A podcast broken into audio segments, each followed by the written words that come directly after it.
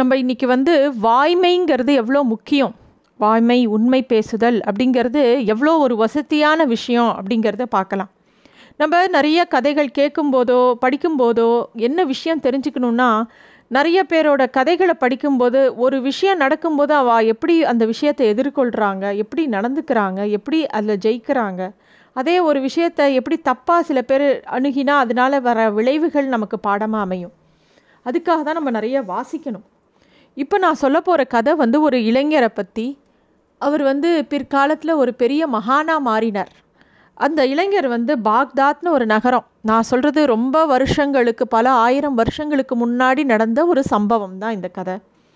அந்த இளைஞருக்கு அப்போது பதினெட்டு வயசு ஆறுது. அவர் வந்து ஒரு வணிக கூட்டம், அதாவது பிஸ்னஸ் பண்ணுறவங்க, அந்த கூட்டத்தோடு அப்படியே நடந்து போயின்ட்டுருக்கார். அந்த அந்த காலத்தில் பயணம்லாம் பெரிய வசதியாக இப்போ இருக்கிற மாதிரி வண்டி வசதிகள்லாம் கிடையாது. நடந்து தான் போவாங்க, ஒட்டகத்தில் போவாங்க. பாக்தாத்னு வரும்போது அதெல்லாம் பாலைவன இடங்கள்னால இன்னும் மோசமாக இருக்கும் அவளோட பயணம். அவள் வந்து நடந்து போயிட்டே இருக்காங்க. அப்போ வந்து அந்த மாதிரி பயணம் பண்ணும்போது அங்கங்கே இருந்து தங்கி அப்படியே நகர்ந்து நகர்ந்து போவாங்க கூட்டமாக. அப்போ ஒரு சமயம் ஒரு இடத்த தாண்டும் போது கொள்ளையர்கள் அவளை சுற்றி வளைச்சிக்கிறா. ஏன்னா வணிக கூட்டம், நிறைய பொருட்கள் இருக்கும், நிறையா பணங்காசு இருக்கும் அப்படின்னு சொல்லிவிட்டு எல்லாரையும் மிரட்டி பயங்கரமாக ஆயுதங்கள்லாம் காட்டி இருக்கிற பணத்தெல்லாம் எடுங்க அப்படின்னு சொல்லவும் எல்லாரும் வந்து தான் கிட்ட இருக்கிறதெல்லாம் எடுத்து கொடுத்துட்றாங்க. இந்த பையன் மட்டும் ஓரமாக நிற்கிறான். இதை வந்து ஒரு கொள்ளையரை மட்டும் பார்க்குறான். இவனை பார்க்கும்போதே ரொம்ப வசதி இல்லாத பையன், ஏழைங்கிறது பார்த்தாலே தெரியறது. இவன்கிட்ட என்ன இருக்க போகிறது, பார்க்க சின்ன பையனாட்டா இருக்கான், ஆனால் அதை மாதிரி ஒதுங்கி நிற்கிறான், இவன்கிட்ட என்ன இருக்க போகிறதுன்னு யோசிச்சுட்டே. ஆனால் அவன்கிட்ட எதாவது கேட்கணுன்ட்டு ரொம்ப அலட்சியமாகவும் கிண்டலாகவும் கேட்குறான். உங்ககிட்ட ஏதாவது இருக்கா அப்படின்னு கேட்குறான், இவன்கிட்ட என்ன இருக்க போகிறதுன்னு நினச்சிட்டு. உடனே அந்த பையன் சொல்கிறான், ஓ இருக்கே, என்கிட்ட நாற்பது தினார் இருக்குது, நாற்பது பொற்காசுகள் இருக்குதுன்னு சொல்கிறான். அவன் அப்படி சொல்லியும் கூட கொள்ளைக்காரனுக்கு நம்பிக்கையே இல்லை.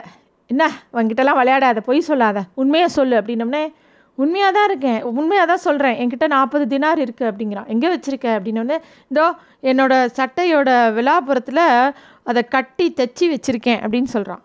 உடனே அந்த கொள்ளை கூட்டத்துலேருந்து ஒருத்தன் தலைவன் வந்து அந்த சட்டையை கிழிச்சு படுறா அப்படின்னு கேட்குறான்.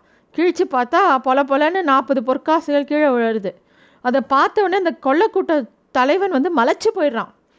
ஒரு அவனால் நம்பவே முடியல, கீழே விழுந்தது எல்லாமே பொற்காசுகள் இல்லை. அந்த பையன் வந்தோட இவ்வளோ நேர்மையாக பேசுகிறானே அப்படிங்கிறத அவனால் தாங்கிக்கவே முடியல. அந்த கொள்ளையர் தலைவன் மெல் மெதுவாக அந்த இளைஞரை பார்த்து கேட்குறான், ஏன்பா நீ என்ன பெரிய வசதியான வீட்டு பிள்ளையா அப்படின்னு கேட்குறான். அப்படிலாம் இல்லை, எனக்கு அப்பா கிடையாது, அம்மா மட்டும்தான், எங்கள் அப்பா எனக்குன்னு விட்டுட்டு போன சொத்தை இந்த நாற்பது தினார் தான் அப்படிங்கிறான். உடனே அந்த கொள்ளைக்கூட்டு தலைவன் கேட்குறான், அப்படி இருந்து உண்மை பேசணும்னு ஆசைப்பட்டேன், என்கிட்ட ஒன்றுமே இல்லைன்னு சொல்லியிருந்தா நான் உன்னை ஒன்றுமே கேட்டிருக்க மாட்டேனே, உன்னை விட்டுருப்போமே அப்படிங்கிறான். அப்படி இல்லைங்க, அதுக்கு அவன் சொல்கிறான், அப்படி இல்லைங்க, நான் வந்து இறைவனோட திருநாமத்தை அறியக்கூடிய கல்வி ஞானத்தை அடையிறதுக்காக என் பயணத்தை மேற்கொண்டிருக்கேன்.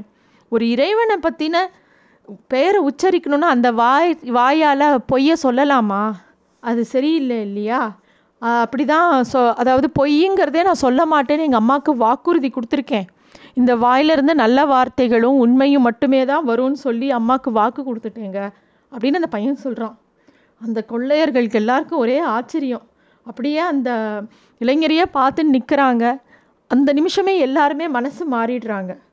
அந்த பதினெட்டு வயசு இளைஞர் தான் பிற்காலத்தில் பெரிய சூஃபி மகானாக வரார். அதே மாதிரி அந்த கொள்ளைத்தலைவனும் எப்படி வால்மீகி மாறினாரோ, ஒரு கொள்ளையனாக இருந்து ஒரு பெரிய ரிஷியாக மாறினாரோ, அவனும் பெரிய மகானாக மாறுறான். இந்த இடத்துல என்ன ஒரு முக்கியமான செய்தி அப்படின்னா, நம்ம வாழ்க்கையில் பல விஷயங்கள் பண்ணி வாழ்க்கையில் முன்னுக்கு வரணும், நல்லா படிக்கணும், நிறைய விஷயங்கள் பண்ணணும்னு நினைப்போம். அதில் முக்கியமான பல படிகளை தாண்டி தான் அந்த இடத்த அடைய முடியும். அதில் முக்கியமான படி இந்த வாய்மைங்கிறது, உண்மை பேசுதல் அப்படிங்கிறது ரொம்ப முக்கியம். அந்த சத்தியம் எப்பயுமே காப்பாற்றும். அதுதான் இந்த கதை நமக்கு சொல்லி கொடுக்குற விஷயம். வாய்மையே வெல்லும்.